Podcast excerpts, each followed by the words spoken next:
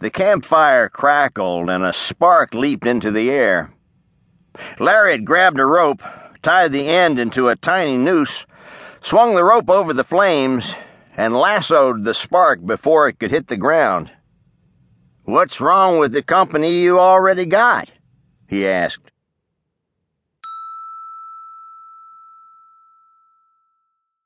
You got no upbringing, that's what's wrong, said Grizz.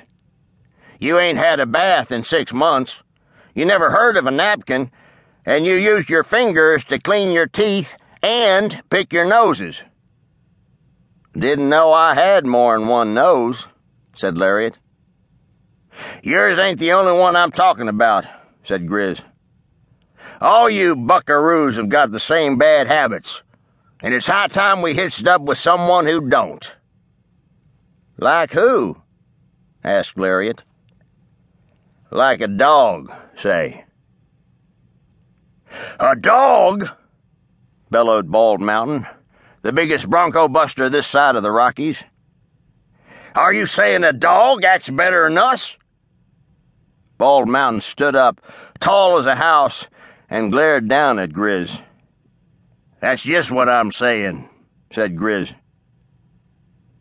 Now that ain't fair, Grizz, interrupted Chuckwagon.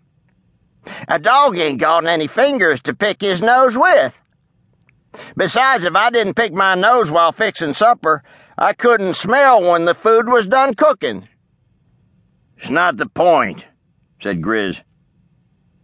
As much as I'd druther you stuck to picking your guitar, Chuckwagon, the fact is, all of us here are set in our ways. You can't teach an old cowpoke new tricks.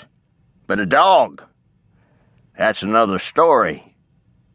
In no time at all, a good dog will be behaving just the way you want him to.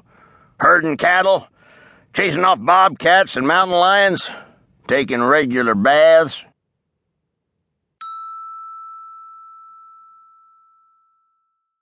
Yeah, well, what if he gets tired of herding cattle and chasing mountain lions? grumbled Bald Mountain.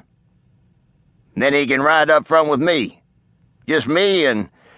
Me and. Well, I ain't thought of what to call him yet. Chuckwagon strummed a worried chord on his guitar. I don't know, Grizz, he said. A horse with a dog on it? That ain't such a bad name, said Grizz. I'll call him Doggone It.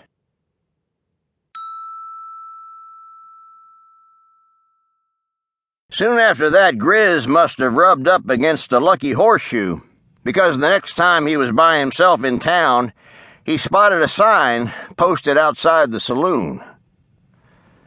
Going out of business, moving back east, free dog, to good home.